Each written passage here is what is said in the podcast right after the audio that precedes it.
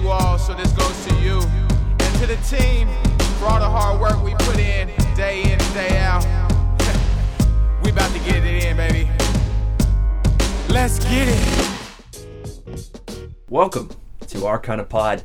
Stanton joined me once again to break down the win over the Buffs on Saturday, but we went off the beaten path this week for a very seasonal Halloween edition of the pod. We compared UW players to Halloween candy, and this season to childhood Halloween costumes. It was uh, it was downright wacky. Uh, that plus a brief Cal preview, some Pac-12 talk, and national scene discussion. Great cat, OKG, and all kinds of fun in between. Enjoy it.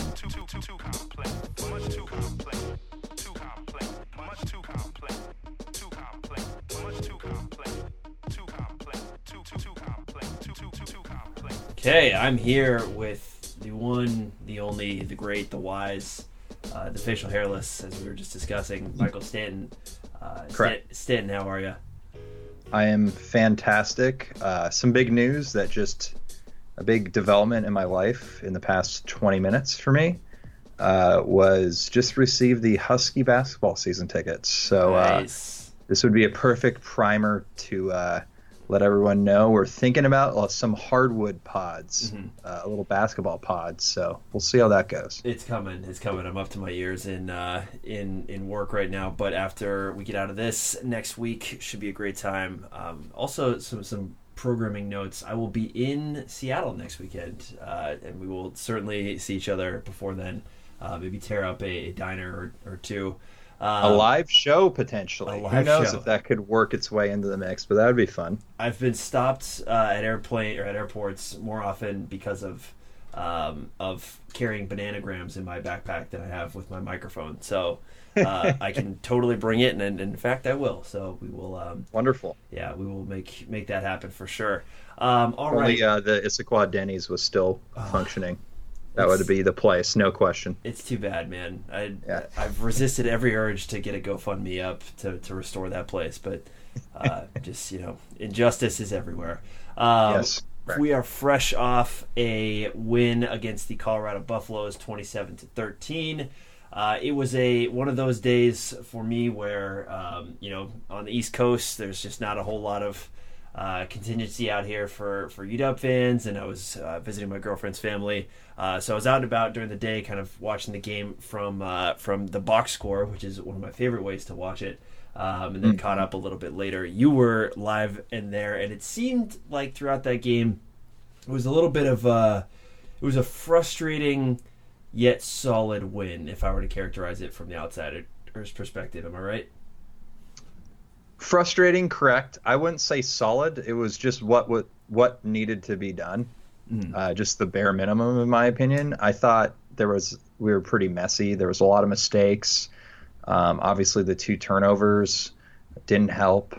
Um, I, I mean, I'm looking at the penalties. There weren't many penalties. We only had three penalties, but all three were 15 yarders. So, uh, and one of them came on that. I mean, there's just dumb plays here and there. Right. Um, the one, you know, that that extended the drive on the punt when I, I forget who it was, uh, jumped over the the blockers in front of the punter, like Mhm. just stuff like that, where it's like, okay, that's just not knowing the rules of the game. Like just so I was pretty frustrated personally, especially for a team that had aspirations to, you know, be in the top four by the end of the season. We should be blowing out teams like Colorado, um, a team that probably their record is a little inflated um, given their opponents. But at the same time, we did win, which at the end of the day is pretty much all that matters. Mhm. So uh, we move along to California. Yeah, maybe I had the benefit of, of not watching the uh, the every play then and just kind of updating as as GameCast allowed me to see from from uh, from my phone there. Uh, But I mean, the things that I'm seeing here, kind of after the fact, uh, that at least can be can be dwelled on for some positive notes, especially coming off of that Oregon game where third and fourth down uh, was so problematic. To see UW on defense go three of fifteen on third and fourth downs is a huge improvement um, against a team that you know every team that the Huskies play and now uh, have seen the book against what Oregon did is going to try and replicate that, which I think Colorado did. You know, stick to a, a short passing game um, and and kind of really pound it on the ground, and and they certainly did that, but were uh, were unable to convert and to extend drives. uh, which is certainly a telling sign or a or a positive sign, I should say. Uh, you also had 40 carries for for uh, 201 yards without Myles Gaskin. Uh, that's that's Yeah. that's a nice number there to get that running game going. Uh, but I think you know just kind of uh, that that complete game of like that thorough shutout offense, defense, special teams, all showing up, and both facets of the offense all showing up in one game, just really hasn't happened yet. I mean, Jake Browning, 15 25 uh, for a buck 50 and a touchdown and a, and a pick on the day, just not not quite perfect. You know, not quite uh, Mhm. kind of humming at the level we'd want them to be humming at this point. So the frustration is definitely there, but uh, also some signs of, of positivity. Yeah, I was thinking about it after the game. I was thinking about where what games have we actually played where I walk out of the stadium or turn off the TV and feel good about our performance. And um, BYU. I think it's only BYU this season. Mhm. Um, now, feeling good about your performance can be a few things. Uh, like say Auburn, I don't know if we played that bad as a whole, but we we hurt ourselves. You know, Yeah. so like it's it's playing to the level that I expect this team to be capable of playing at, and I only think we've achieved that really against BYU. There's even though we beat uh, North Dakota 45 to three, I believe it was. Um, there was still many points in that game that was slo- that were sloppy, and I thought we should have been better. So um, Yeah, I know that might be an unfair. Browning had two picks Yeah, against North exactly. Dakota. Yeah, so Exactly. I know that kind of might be unfair, um, but at the same time, this is big time college football, and there's expectations that are set, and those expectations are set for a reason. So, um, yeah, I, it's disappointing that we haven't been able to play to that level. Um, at the same time, though, like I said, we did win. So at the end of the day, I can't be too upset.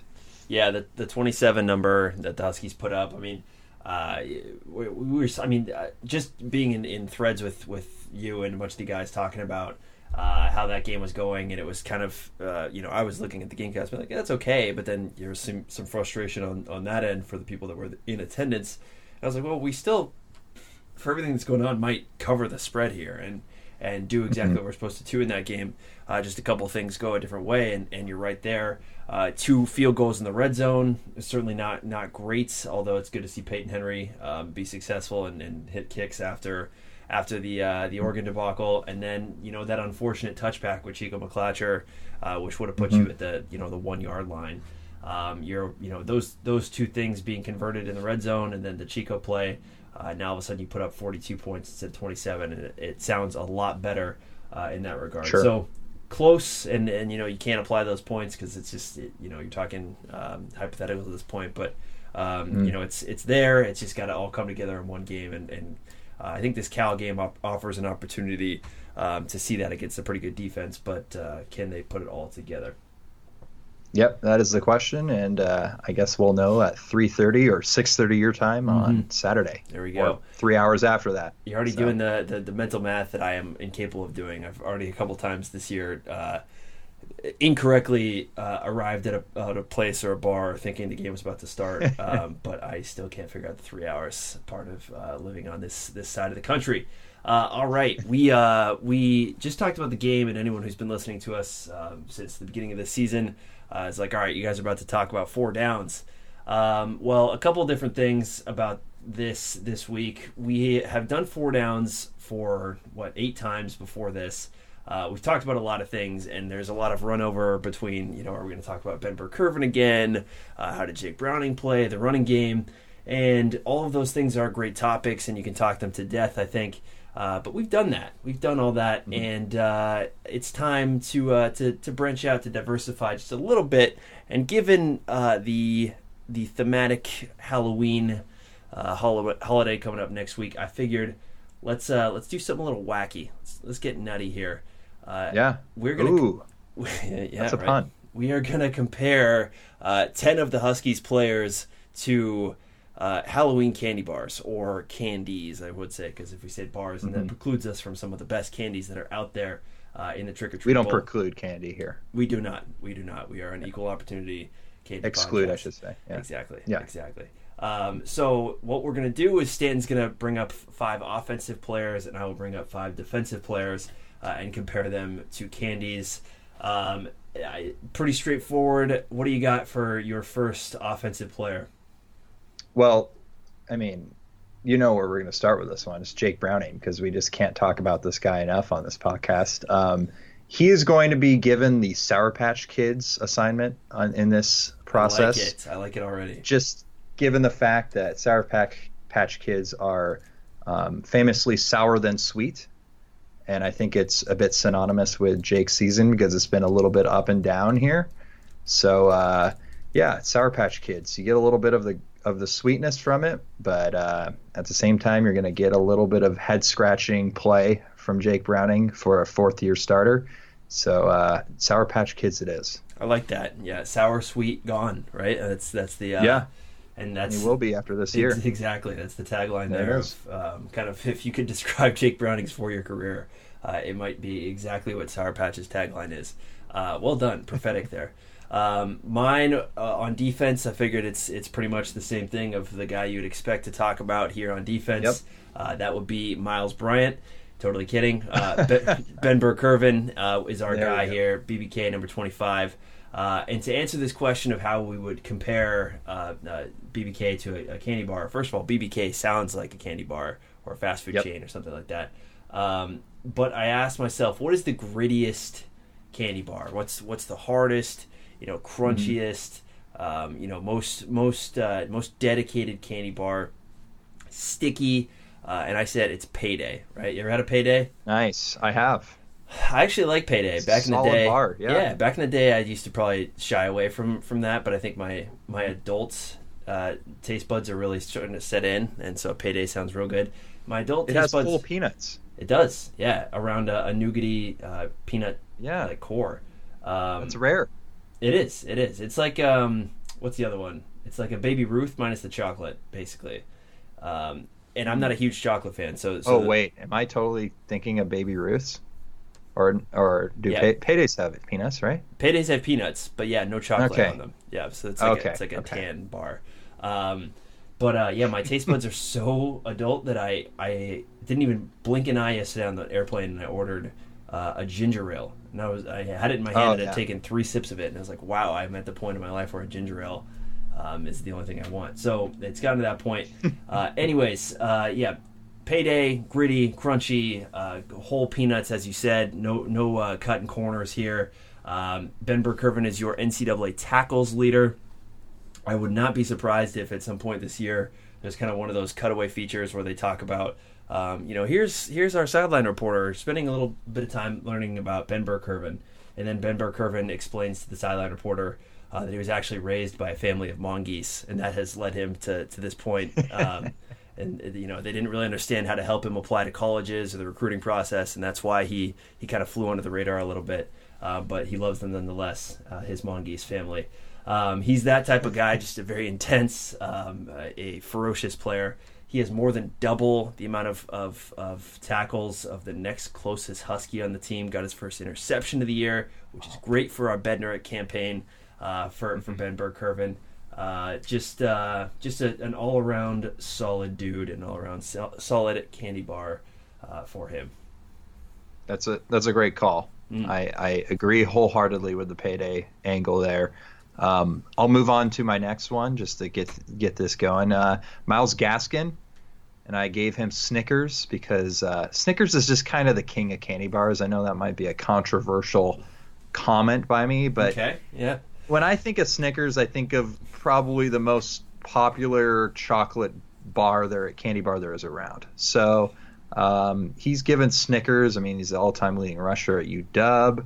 Um, so it's aptly um, he's given Snickers because of that. Um, just to recap, Myles Gaskin was out this past week against Colorado. I believe it was a shoulder issue, something that was very apparent in the uh, last couple games with him, especially against UCLA. oh yeah, Um, but with that said, I I expect him to be back this week. I mean, honestly, I'm not sure to be. I haven't heard anything, but I just feel like he would be. I don't know if you've heard anything. Uh, I think uh, Keith Bhonapha, the the Husky running backs coach, said that that's the plan this week is to get Gaskin back. Okay. Um, but I, I'm of the opinion, and we've talked about this before, that you know, setting helping set Myles Gaskin up as best as possible for that next level. Um, Yep. and, and having him back fully healthy for the Stanford game, I think are two um, two goals that the that the team should take Sure. into consideration, especially given um, you know at some point next year you're handing the reins to, to Sean McGrew, Kamari Pleasant, and uh, and uh, Salvon Ahmed in in that Mhm. Husky backfield, and so you know kind of giving them as many reps at that of being the full time guys at, at, uh, while Gaskin gets healthy. I don't think there's anything wrong with that. So uh, if he doesn't play, Yeah. you know, just let it happen. But I, I'm with you on the the uh, the Snickers angle. Uh, I don't know if you knew this about Snickers, but uh, Snickers satisfies, and Myles Gaskin Ah. has most definitely done that. Um, just a Correct. incredibly productive, um, high calories. I think that's why we like Snickers so much. Can really Mm. double as a solid lunch if you're in a pinch. Um, Oh, wow. Good to know. for sure. Oh yeah, uh, Snickers. You know the Hungry campaign. That's that's totally legit. They've they've Yep. done that well. Um, I like that. You're, you you are two for two on your comparisons so far Perfect. um, with with those gentlemen. I'm going to move on to my number two guy here, Okay. uh, and that's Greg Gaines. Okay, All right. and I had Greg Gaines as the uh, the bowl of candy on a on a, a Porsche as you're as you're going To take as uh, many as you want. not take as many as you want. There's a sign that Oh. says "Take two because that's what Greg Okay. Gaines does on every play, uh, just Ah. swallowing double teams. Uh, Greg Gaines does a lot of unsung things. Got a got a tackle for loss this weekend. Um, he still needs his kind of true husky moment though. Like Greg Gaines needs one of those big fella fumble recovery, scoop and score. You Yep. know, set up to an oxygen machine after he has to run thirty yards type type things uh, at some point this year. So I hope that we get that from Gaines. Yeah, Stanford or WSU games. Those are the those are the ones to do that in to really uh, leave your mark. I would So hope so. I would hope so. That would be great. Yeah, um, moving great. along, Go ahead. Salvon Ahmed, hmm uh, Pop Rocks. Because like uh, as we know, Salvon Ahmed is an explosive back for the Huskies. He's played pretty well as of late, amassing three touchdowns in the last two games on the ground uh, for a total of 134 yards. Uh, for the last five games, he's averaging 9.2 carries, which I know this was a conversation earlier in the year that he needs to be fed more carries. Uh, since the conference season start started, that's the last five games. He's had 9.2, averaging 6.67 yards per carry. Um, that's right around where you want him to be. He had nine carries this past weekend, which was only, which was actually less than McGrew and Pleasant, um, Mhm. who had 12 and 10 respectively. But uh, nine with with Gaskin back in is, I think, the perfect amount for him. So it's exciting to see him being utilized like that. I think uh, there's there's definitely a perfect amount of pop rocks to be to be consumed at any given moment too. Uh, it's usually just like one or two handfuls, and you're you're about Yeah. you're about done with pop rocks. Um, Yeah, so uh, a good a good and apt comparison one more time there. uh, to Byron Murphy for myself, I had Murph Okay. as uh, as a nerd's rope. Um, Okay. your likelihood of, of seeing a nerd's rope in your candy bag when you come home and, and dump it out uh, very low but boy oh boy are you surprised and excited to see one uh, if you dump it out. And that's how i feel every time that the ball even goes murphy's way. Uh, it's, it's just at the point where he's just not getting targeted and for good reason. Um, he has 37 targets against him uh, so far this year through seven games. 19 have been caught by the opposing receiver, and then Murphy has uh, knocked 12 of those down and then intercepted another one. So, uh, just an incredible amount of, of production from Murphy and his activity in balls thrown in his direction shows his kind of proximity to opposing receivers. Uh, unfortunately, with Murph, though, uh, Pro Football Focus, I saw had him as their 17th highest rated prospect in the NFL Ah. draft, the second highest corner. Uh, so I think it's about time we start thinking about how much we will miss Byron Murphy next year because uh, people have figured out how good he is. Yeah, the silver lining is that's probably your deepest position the whole team. But uh, yeah, that's a tough one to lose. Um, have you ever had a nerd's rope? Oh I, I yeah! assume that is okay because I actually haven't. Wow. Uh, I've had nerds, obviously, but Mhm. not the rope. So uh, I might need to go to the store after this uh, recording to go uh, try that out. But uh, anywho, uh, next one, Aaron Fuller, uh, Reese's peanut butter cups. My reasoning is a little bit circuitous here, so I will stick with uh, you. hear me out. Yeah. Yeah. Okay. So Reese's peanut butter cups are, in my opinion, the opposite of Butterfingers, and my reasoning for that well, obviously opposite of Butterfingers because Aaron Fuller just catches everything that's is seemingly thrown his way, including Okay. that amazing one-handed grab this this past weekend. Um, opposite of Butterfingers though, Reese's peanut butter cups because instead of the Butterfinger, which has a crispy peanut butter core, Mm-hmm. that's in quotes per Wikipedia, Reese's has a soft, creamy peanut butter core. Okay. So it is Are you calling Aaron Fuller opposite soft? in that regard. I am not. I'm calling him a smooth, creamy, peanut butter esque type of receiver. Is what I'm getting at.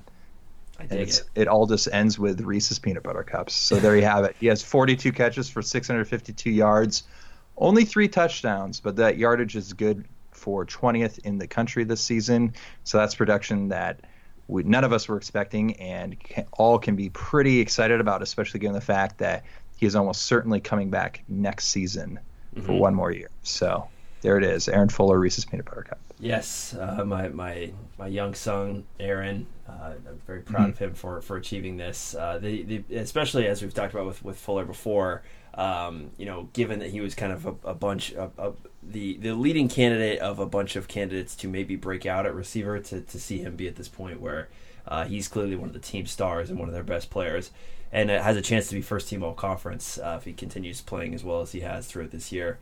Uh, just a little more production from him, um, just for the raw numbers, would probably get him there. But uh, regardless, uh, we know what we have uh, with him next year as, a- as a true number one receiver. Certainly. So that has been quite the revelation this year. I'll go to Taylor Rapp, uh, who I compared to uh, my probably my least favorite candy, but this is still a credit to it's a Rapp.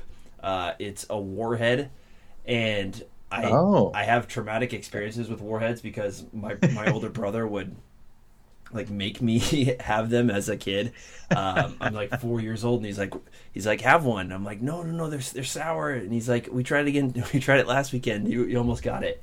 And and I would be like, no, no, no. He's, and my brother, and just a classic line. Uh, I, hope he's listening. Would would always just say, if you're scared, say you're scared. I'm not scared. Then I take the warhead and just hate myself afterwards. Uh, but so Taylor Rapp uh, is a warhead because of his ability to just blow plays up. Um, the, the the Rapp sack is truly an artful artful thing. Uh, it's just a, a mix of, of his timing, jumping the play, his speed and athleticism, and then uh, some of the technique that he's talked about this year with, with his pass rush uh, ability. I hope that we get to a point where where it doesn't have to be Taylor Rapp generating the pass rush, and it seems like we're kind of getting there. Um, and we can see Rapp kind of flash his abilities uh, as a ball, um, as you know, his ball skills with the ball getting, getting thrown at him uh, and deep down the field, as with Byron Murphy. Uh, but uh, yeah, Taylor Rapp for his ability to just blow plays up uh, is my my warhead analogy. I, I like it. I like it. It's a, it's a bit it's a bit like the Aaron Fuller one. A little more explaining to do, Yeah. but uh, this one, this last one that I have, I think falls in that category as well. I chose Jaxson Kirkland. Um, Okay. this one was kind of more so off of just feel, overall feel. So and try to feel this comparison with me, all those people out there listening. Um, I put down almond joy or mounds or just kind of those obscure candies that like only your dad or grandpa like eats regularly, you know? Okay. Yep. Um, like I don't think they're bad by any means, but I just don't go out of my way. Yeah, just yeah, yeah, exactly. Stuff Mm. like that. Just kind of no BS. Uh, I'm gonna eat it and like it type of thing. Like I don't care what you think. Um, you know, just a real lunch pail type of mentality. Candy Sure. bar. Um, so that's Jaxson Kirkland right there. So that's I chose almond joy mounds or just whatever that kind of falls in that weird uh, category that you only know one person who really eats that type of thing. Or Yeah. um, but yeah, Jaxson Kirkland has been pretty solid for this offensive line so far this season. Uh, only a redshirt freshman, but has held his own. Uh, haven't really heard of him much in there because he's getting his job done. So uh, there's another comparison to the mounds of the world. but uh, yeah, Jaxson Kirkland. Whatever Yeah. your dad or grandpa really likes. I uh, uh, I liked a lot of that. First of all, I've heard I saw some BS on the internet the other day that mounds and almond joy are the same thing, but minus the almond. Obviously, that is not true. Uh-huh. A, a mounds contains dark chocolate, whereas a, an almond joy contains milk chocolate, um, and therefore a mounds is a better candy uh, for that purpose. Uh, we call that filler candy in the biz, right? The kind of the non-staple candy that you're not super excited about Probably not eating it right away on Halloween, uh, but still an important part of that diet. And then plucking another thing that you said out of this is the quote, I don't care what you think, which I can just imagine like a, a seven year old Michael Stanton after a great haul of, of trick or treating, of just screaming, I don't care what you think, I'm going to eat this. Um, so yeah, that was that was a, a great visual there. Um, on to my last uh, guy here, and that's Levi Onwuzurike. Uh. And so saying that name Yep. is the reason why I am comparing him to Twix. Uh, Twix is an incredible candy, accentuated by a great name. Um, Twix is, is just a very solid, just absolutely blows Kit Kat out of the water. First of all, the cookie inside of Oh, Twix man. the cookie inside of Twix is better than the cookie inside of Kit Kat, uh, despite Kit Kat holding up its its chocolate cookie combo. Um, but then also it's you know it's it's Twix. It's just a great one syllable, uh, fun little thing, end of the alphabet uh, thing to say. As with I don't know if I can agree with you on the whole Kit Kat Kick Twix comparison, but sorry to cut you off. I just needed that to, to be said, but uh, carry on. I'm gonna finish uh, talking about Levi, and then I'm gonna come back for you uh, in this Okay, in perfect. this in this I'm ready. debate. Uh, but Levi Onwuzurike has been really coming on. Uh, he looks the part for sure, and is starting to play like that. Uh, 12 tackles, two tackles for loss, and a sack in the last two games against Oregon and Colorado. Uh, really starting to show up in his red shirt, red, shirt sophomore season towards the end of this one. Um, certainly poised to uh, to be kind of the face of that defensive line heading into next year. Uh, just a great name to say, and one of those like I'm sure Tony Castricone would just love to get him uh, on more sacks so that he can kind of say his name louder, uh, along with the the Sione Potoa'e of the world, um, uh, you know Ka- Kikaha, right? Those great great uh, sack names that we used to have, but on. Ruzurike is there. Now onto this Twix Kit Kat thing, and that actually will, will pivot us to uh, our, our one big question for the week, which we'll start with what the best Halloween candy is. But I want to hear, I want to give you a respectful, you know, 15, 20 seconds here uh, to fight for, for Kit Kat over Twix. Well, I- I, don't really know if I can pinpoint exactly why. I just know that I'm a bigger Kit Kat fan. Um, I know that when you eat a Kit Kat, you can, it like melts in your mouth. Like you can literally, you know, when you eat like wafer like cookies, like Yeah. you can kind of like suck on them until they're just like nothing. Yes. You can do that uh, with a Kit Kat, and I don't know visuals. if Twix are uh, are e- are as easily. That's not as possible with Twix. Sure. Okay. So uh, that's kind of where I'm coming from there. But uh, I don't mind Twix. I'll Yeah. eat a Twix. Yeah, I think it's- that's just it's just preference. Yeah, I I've just never really. I guess it honestly comes down to that feeling of like having a Kit Kat bar. You have it like in your hand, and like you feel like you've given it a, a fair amount of time to just like not melt on you, and then after a bite, Uh, down, your hand is like completely covered in in chocolate. That's true. That's a little disappointing about Twix, but or I'll give you about that. Kit Kat. But it sounds like that's actually uh, what you're into. So. Um, so I love it. yeah, I don't care what you think. um, so yeah, that's different strokes for different folks. Uh, but really, though, what is? I'm curious what your what your best candy is. What's what's the uh, the you know the, the, the, the big coup on a on a successful trick or treating run?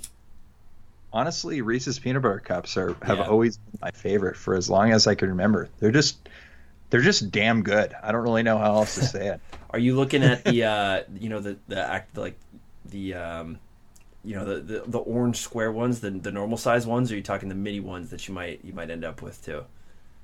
Uh, I prefer the regular size ones, but I will tell you this: prepping for this podcast last night, I did mow through a decent amount of a uh, uh, Reese's like bits or whatever they're called Oh, bag. yeah. So, uh, so that was a nice inspiration for me while I was prepping for this. Mowed through a bag of bits. well done. Just getting ready for for Halloween next week. you Yeah, know? put you in the, Gotta the- prep the prep put you in the the right mindset. Um, Yeah. yeah. So Twix, or sorry, not Twix. Uh, Reese's peanut butter cups kind of entered my life late. I was I was not a big like chocolate peanut butter combo Okay. fan. Were you me fan, sour fan? Uh, I was all about Milky Way. Oh, Milky okay. Way. I would, I- Oh, Milky Way, nice. Milky Way Midnight were probably my one A, one B. Yeah. Um, but yeah, I've kind of gone away from that. I need a little bit more. So Snickers was late in my life. Uh, kick or um, sorry, Reese's Pieces, Reese's peanut butter cups, all those things. Those are great. I think honestly, it's gotten to this point. It's a Butterfinger. I love Butterfingers. It's Oh, okay. Such All a right. that's such a satisfying bite. Uh, when you were talking about the Wikipedia article, I, I almost had to leave Crispy this podcast. peanut butter core. Mhm. yep, exactly. Yeah, that's a direct quote from Wikipedia. So exactly. It has the consistency of like Val- value add. consistency of like roofing, but oh my god, it's it's so tasty. um, I love like the, that it gets like caramelized in the back of your mouth, like just in the cavity zone. Yeah, that's that's uh, that's big big time there. Um, all right, so sticking with the Halloween theme, we uh, that was great by the way, the little candy candy game that we played. yeah. Uh, but s- sticking with the Halloween theme, uh, talking about this Husky season is going to be our, our one big question, but we're going to tie it in, uh, like we said, to uh, to Halloween.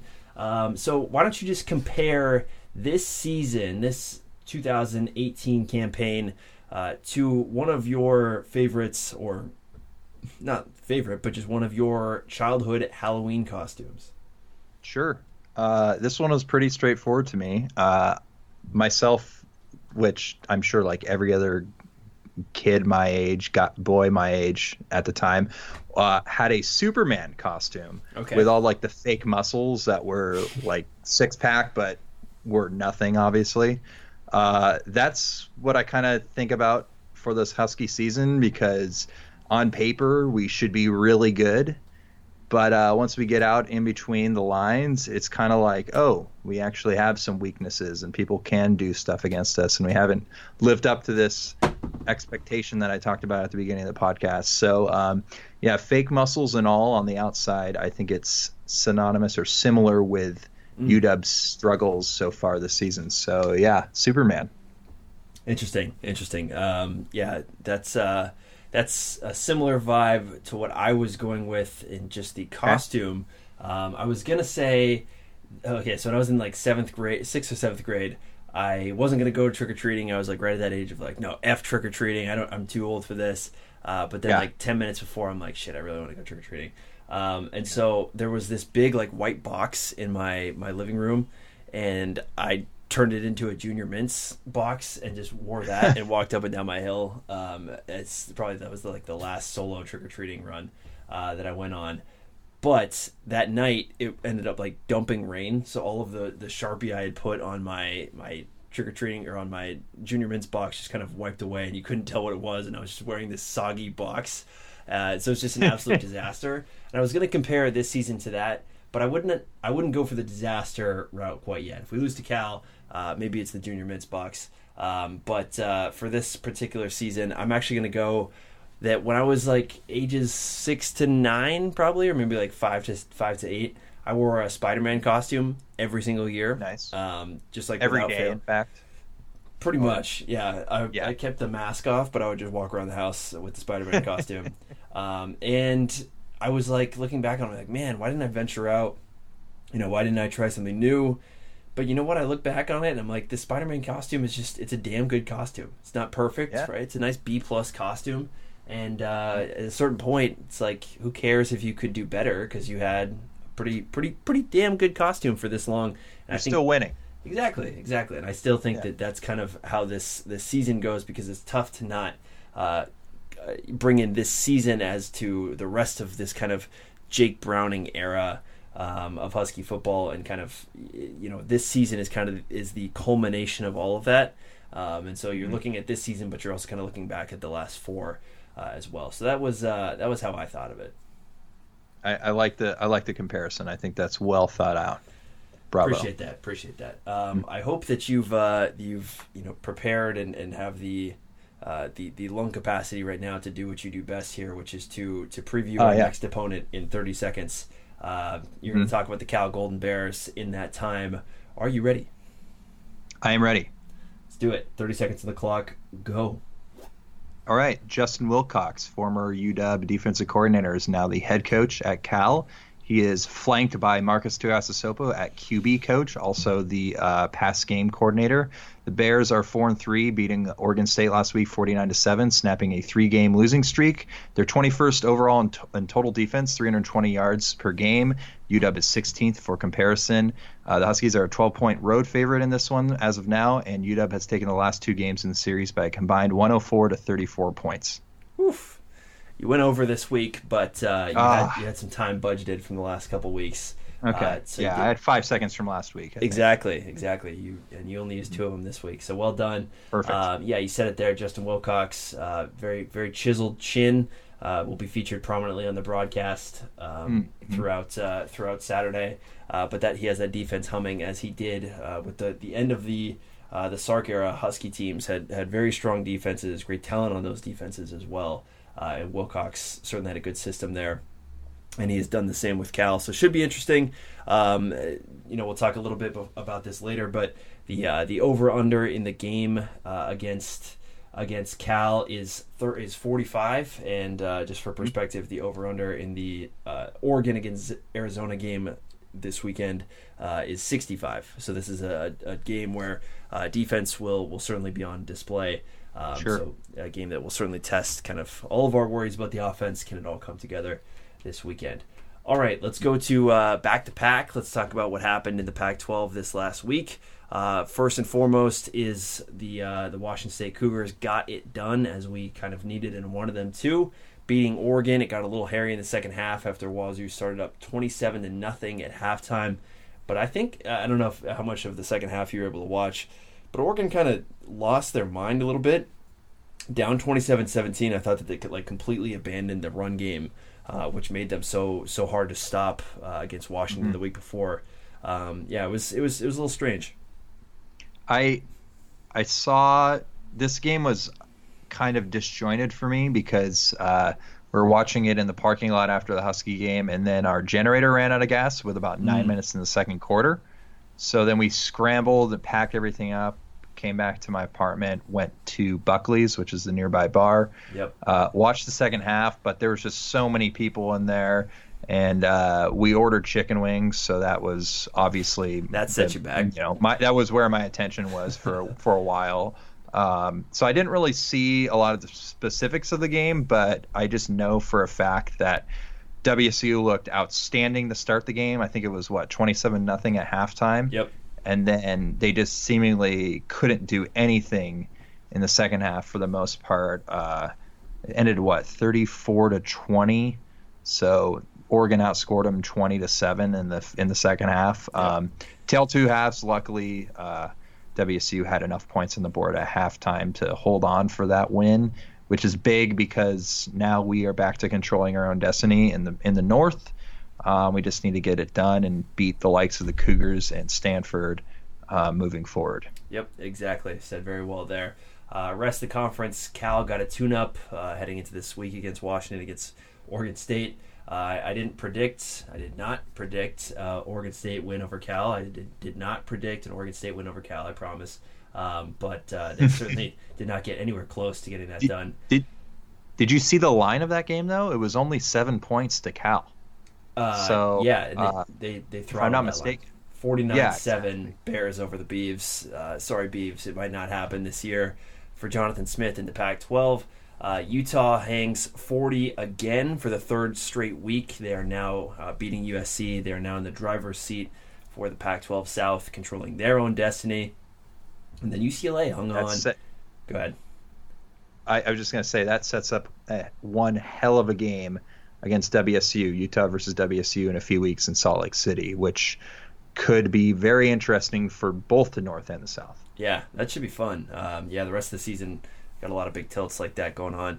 Uh, UCLA hangs on to beat the ghost of Rich Rodriguez and his his son uh, at quarterback. They've now won two in a row. It's rolling a little bit for Chip Kelly. We'll see how they hang against Utah on Friday. Uh, this week in the conference, that Utah UCLA game on Friday should uh you know it's a it's a Friday night game in the Pac-12. It should be a very normal, uh, straightforward game, right?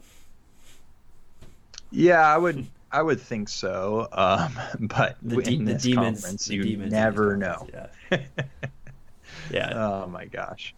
yeah. it's like the, the gates of hell could open up at, at midfield and no one would know. Yeah, and No it one- would be it would be like okay, now we know Pac-12 after dark, baby. All right. exactly. Uh, the exactly. Beavs, the Beavs go to Boulder. Um, got sorry, I just don't think it's gonna happen. Um, and pretty pretty a home home game there.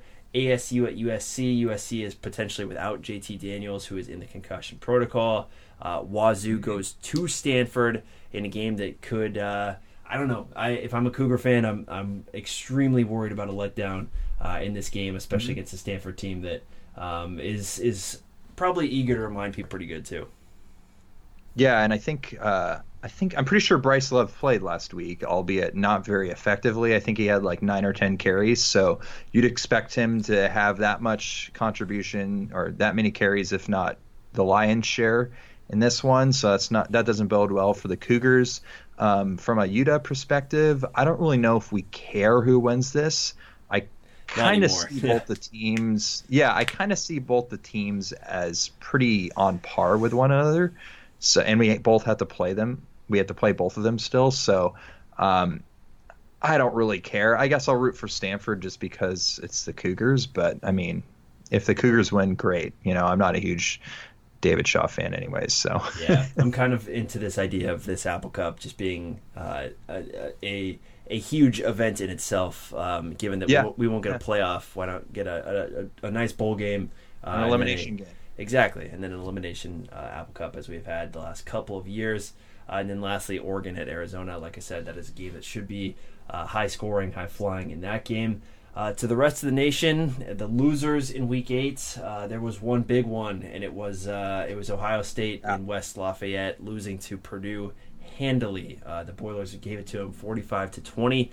Um, that was a game that certainly shook things up in the Big Ten uh, and puts Michigan in a good spot, although they will still have to beat Ohio State. I don't know if Ohio State has any ability to get back into the, the playoff talks, uh, but you never know. And then uh, Oregon losing to Wazoo certainly put them out. Any other losers um, from last week? It was kind of it was it's never mild in in college football, but uh, from that perspective, it was it was a little light. Yeah, th- I mean, this one was expected, but NC State got trounced by Clemson, forty-one to seven. Uh, that was kind of the big ACC showdown of the season. Yep. In some respects, their season uh, is over. Honestly. Yeah, I personally I saw this coming. I just I thought NC State was kind of similar to like a Colorado, where their schedule just kind of um, propped them up a little bit. Mm-hmm. Uh, with that said, it's interesting to note um, there's always so much talk about the Pac 12 being down.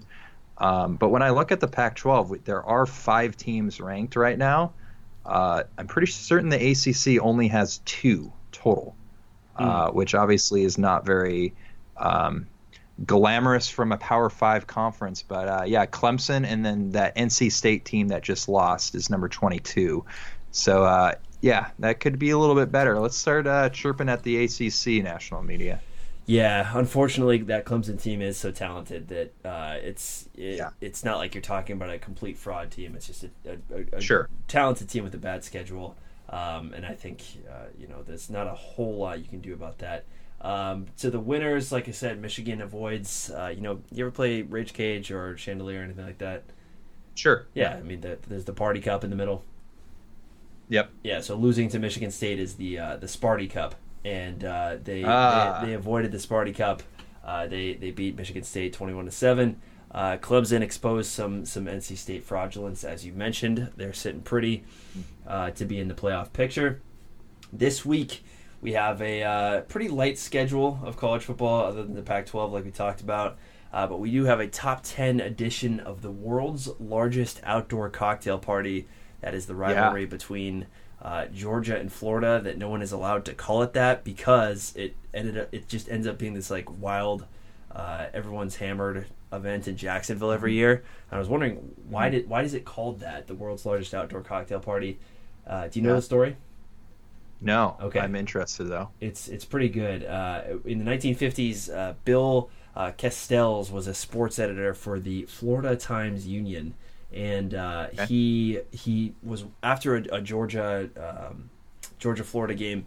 He saw a drunk fan of one of the teams uh, stumble over to a police officer and offer that police officer a, a beer, and that is what caused him to uh, to to call it the world's largest outdoor cocktail party um, for for the rest of time. So uh, that's a fun one. Um, and that's then, great. Uh, yeah, that's pretty much it in terms of, of ranked matchups this weekend. Hey, Iowa, football. Penn State. Iowa, Penn State. Yeah, ranked matchups. 18 versus 17. This is true. This is true. Ranked matchups that that uh, have implications for um, for the uh, the college football playoff scene. Um, Ah, put a, a not so caveat on that, but yeah, you're you're absolutely Yeah. right. Um, how dare I forget about about the Hawkeyes? Let's Yeah. uh let's banish Mark Jones. I hope Mark enjoyed Okay. Pullman, Pullman last week, where I sent him. I will say Pullman put on an absolute show both before, Yeah. during, and after that game. Um, very You were uh, too kind to him. yeah, I really was uh, sending him to there, but Mm-hmm. uh, yeah, it was good of Pullman to do to do as well as they did. Um, but uh, yeah, where are you sending him this week? Uh, we're gonna go to Denton, Texas, where uh, Conference USA showdown between Rice and North Texas is taking place. Uh, North Texas is actually a decent team. They knocked off uh, Power Five uh, opponent in Arkansas, which I mean isn't necessarily saying a lot, but that is uh, a Power Five team nonetheless. They're facing the Rice Owls, who I believe are coming into this game at one and seven. Uh, North Texas is a 29 and a half point favorite, so this one should be over early. Uh, and I hope Mark Jones enjoys calling a meaningless second half. Yeah, that's um, that's, that's pretty bad, and you lost me at uh, Conference USA Showdown. Uh, ah, yes. I sent him to uh, to a similar. I think this is a Conference USA showdown. And I think about it, uh, Tulane at Tulsa. Um, just, Oh, yeah, just that combination of, of team names. Uh, maybe maybe Tully's could sponsor this this bowl between Tulane and Tulsa. Uh, just just about as unappetizing as you could possibly dream up uh, for a college football game. Uh, enjoy it, Mark. Uh, to the Great Cat we go. My first one here, because I know you and I probably have the same second one, uh, or at least one overlap here. My Great Cat this week. Okay. is the touchback rule uh, on offense, where if you extend the ball Ah, and it yeah. leaves, leaves your hand and goes out of the end zone, it somehow goes to the other team uh, at the 20 yard line. Doesn't make Yep. any sense um, in terms of the, the punishment meet, meeting the crime, uh, if there even is a crime for trying to extend the ball to the goal line. Uh, there's been lots of theories about how to fix the touchback rule. You know, push push the team back to the five to the ten, uh, whatever. I'm fine with it as long as the the offensive team doesn't have to uh, give up possession of the football uh, because that's just absurd. I wholeheartedly agree. Yes, That's, uh, that's just it. It's just it's just a bad it's just a bad rule. It's a I think bad- it needs to be changed. bad, dumb, stupid, stupid, awful rule. Um, Yeah. and I hate it. But uh, yeah, that's that's my first one. And then, uh, am I gonna guess correctly that that CBS is our is our Yes. uh, other great cat of the week? well, it's Mark Jones, obviously, and then Sure. yes, CBS. Yes, CBS won the, the Mark Jones Award of the Great Cat of the Week. Um, so the story goes with CBS that uh, great reporting by Adam Jude here to, to, to unearth this. But CBS during the Alabama uh, Tennessee broadcast this week ran a quote um, claiming that uh, Chris Petersen had said that if the Huskies had Alabama's schedule, they would be undefeated. Um, and Brad Nessler and uh, Gary Danielson, the play-by-play and commentary from that game, uh, were like, "Yep, I can't believe he said that." And then they they chimed in to say, "Well, if if Alabama had uh, Washington's schedule, they'd be undefeated too." Um, to to really hide their SEC bias, they, they they said that on top of on top of all that. Um, so yeah, it was it's just dumb. I, I don't understand. It was a fake quote. Petersen never said it. Um, has at least publicly, and, and that's the only way they would even hear, about it. Um, so it's just really unfortunate that CBS would run with that and then give people the impression uh, who are listening to that game, just rabid Alabama fans in SEC country, the impression that uh, that Chris Petersen and the Huskies and West Coast football um, are this evil entity that, that says things like that. Uh, and that's just, just blatantly untrue. And just as, as our good friend Michael Hatcher said earlier today, just bad journalism, folks. Yeah, it truly is. Uh, it's it's a shame that the Huskies and Chris Petersen keep getting dragged into these uh, these type of uh, situations where we're not really at fault for anything. Um, yet here we are, where I know there's a segment of the college football world um, outside of the Seattle area who's probably annoyed with with the Huskies just because of these headlines that they've seen over the past two years, and I think it's all obviously very unfair because uh, uh, Chris Petersen and this Husky team. I mean, knock on wood, but it's the kind of program that that is as far away from controversy as you could be, uh, given just all the crap that's going on in college sports in general nowadays. Um, I hope I didn't just jinx us, but at this point in time, I mean, it's just it's just too bad because none of it's true, like I said, and like you said. So hopefully Yeah. this one blows over and Petersen doesn't make any comments about it as he usually does, and it's just is we don't remember it a week from now. Yeah, I mean they even tried to catch Petersen this week, asking him about uh, about Pac-12 officiating or something like that, and he just blew it over. Said, "I'm not, I'm not going to talk about that." And it's just, in, it, you know, it's a, it's symbolic of how, uh, like you said, this team is is not about any sort of controversy, even though they have been embroiled in several of them with broadcasters talking about the Quint Kessenich stuff from last year, the uh, obviously the Mark Jones Award. Why we talk about him is because of that. Uh, the Kirk Herbstreit chiming in about the scheduling and complaining about the the late night games and stuff like that. Uh, so to have another one of these is just incredible um, and and unfortunate. But uh, I guess we shouldn't be surprised at this point that stuff like this is happening or that fake news is spreading because obviously Ah, uh, that is that is allowed nowadays. Exactly, exactly. Um, All right, so let's let's talk about the OKG of the week. Uh, who do you got for this? Well, we both have Ben Burr-Kirven, obviously. He's Yes. becoming the Mark Jones of the OKG award. Um, I mean, he's probably just going to be in there every week from here on out. 15 tackles and an interception, like we mentioned this past weekend, and leads the country in tackles with 108. Uh, my next one is College Game Day in Pullman because that was just one of the craziest college football scenes I've ever seen in my life. I woke up at six in the morning out here and watched the first hour before uh, soccer, English soccer, started at seven. And uh, the first hour is just like I've never seen so many people at a game day set and so many flags. It was it was pretty cool, and I think uh, I think Pullman and the whole Washington State community did a fantastic job this weekend. At least from afar, it seemed that way. So um, I have them, and then just rounding out mine would be Purdue, not only for their win, but for the whole uh, story about this Ah. this former student Tyler Trent, who has been battling bone cancer. And uh, just that he was able to make it out to that game and uh, to witness one of the biggest upsets, I would assume, in recent memory for the Boilermakers. So uh, that was awesome. And I think he's actually going to be on Scott Van Pelt tonight. So that's pretty cool as well. Yeah, great, great, uh, great call there. Talking about that Tyler Trent story is an awesome one. Uh, also to Rondale Moore, receiver for Purdue, who uh, who spurned Ohio State at the uh, at the podium. Oh, yeah.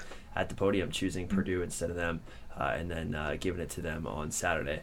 Uh, great stuff there. awesome. My OKG, uh, extending outside of uh, Husky football and uh, college football in general, uh, was Mike Hopkins for a leading the Yeah. uh, UW Huskies to uh, to an exhibition win in Reno uh, over a Nevada team that people are talking about as a Final Four contender, uh, beating them by 18 in Nevada. I thought it was awesome that Nevada ran that live stream, probably with the assumption of showing their fans uh, a nice win, and uh, they uh, they lost by uh, almost 20 in a game that UW was shorthanded for.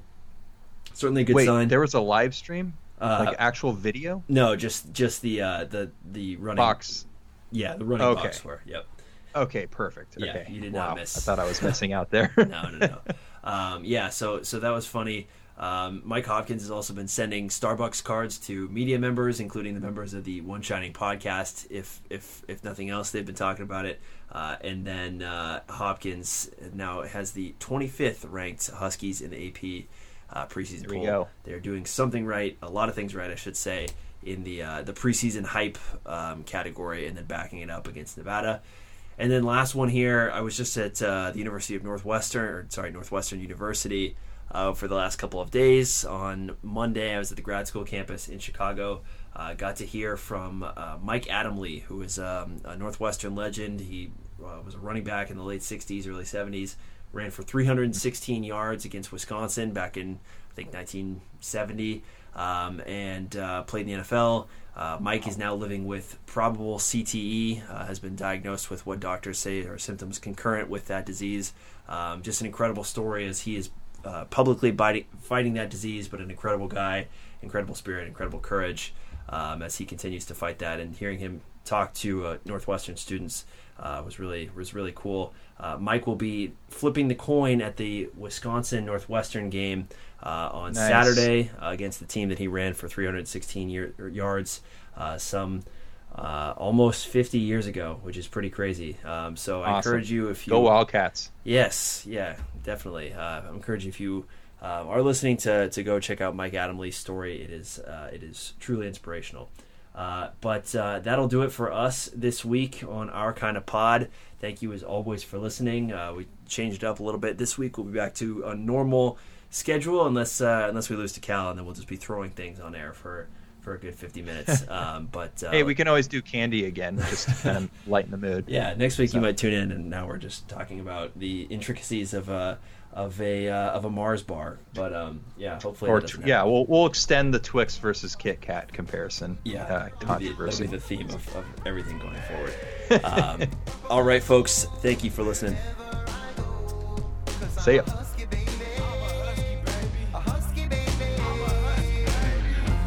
Everybody know I'm a dog, and thoroughbred ball hog. It's Young Capone, aka Deuce Trey, making big plays all day. You know the motto. Thanks to Stanton for coming on, and thanks to you all for listening. See you next week. We exposing all teams who saw Train killing dogs who put in endless work. It's the dog pound sucker step up and get murked. Growling and barking, coming down the tunnel. Uh oh, them wild dogs broke out of the kennel. All they wanna do is run and hit. So watch out, cuz you about to get bit. Sorry you buns in the pack can't win. We top of the